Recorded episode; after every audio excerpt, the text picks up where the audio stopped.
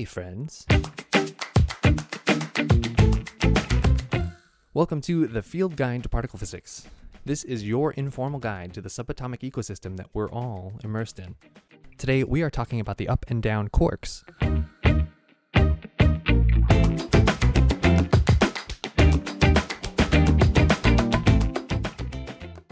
The nuclei of atoms are made up of protons and neutrons.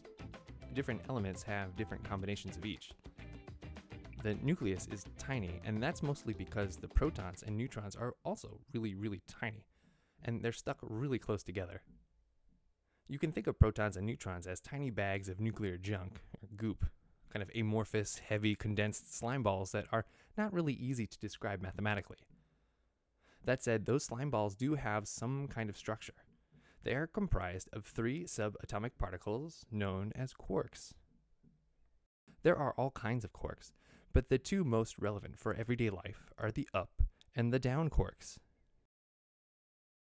The proton has two up quarks and one down quark. The neutron has two down quarks and one up quark. It's probably silly to assign electric charges to quarks because they are never found by themselves.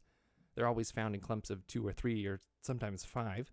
But if you insist on all the bean counting, you can give an up quark two thirds of the proton's positive charge.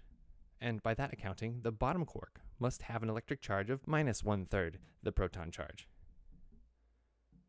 The neutron, having two down quarks and an up, has a total electric charge of minus one third, minus one third, plus two thirds, or zero. Unlike the nucleons, quarks are really, really lightweight particles. The mass of the up quark is known to be somewhere around 2 MeV. The mass of the down quark is closer to 5 MeV. And this presents a mystery, as the mass of the three quarks in the proton only sum to 9 MeV, and the neutron's total quark mass sums to only 12 MeV. Considering how both nucleons, the proton and the neutron, weigh in at almost a thousand MeV, we've got some serious accounting left to do. Quarks are surrounded by and constantly buzzing around with all sorts of other particles, heavier stuff, nuclear junk. And the reason for all that heavier junk, the reason that quarks are surrounded by all that nuclear goo, is that they are strongly attracted to one another. The aptly named strong nuclear force, the fundamental force of nature that binds quarks into bigger particles, is very strong indeed. The rest of the mass of the particles, like the proton and the neutron, is actually made up of all that nuclear goop, all that extra energy, the slime inside the proton and the neutron. It's pure energy. All that buzzing around and other odd quantum effects.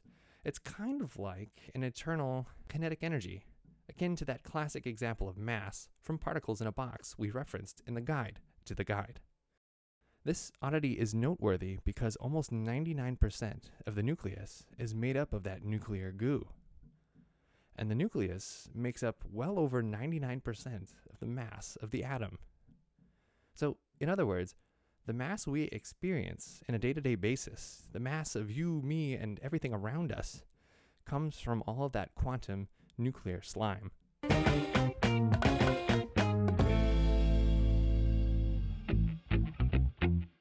This has been an installment of the Field Guide to Particle Physics, a copyrighted production of the Pasayten Institute.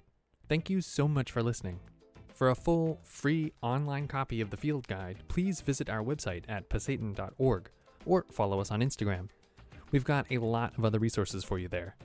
At the Pasayten Institute, we're on a mission to build and share physics knowledge without barriers. Come learn with us.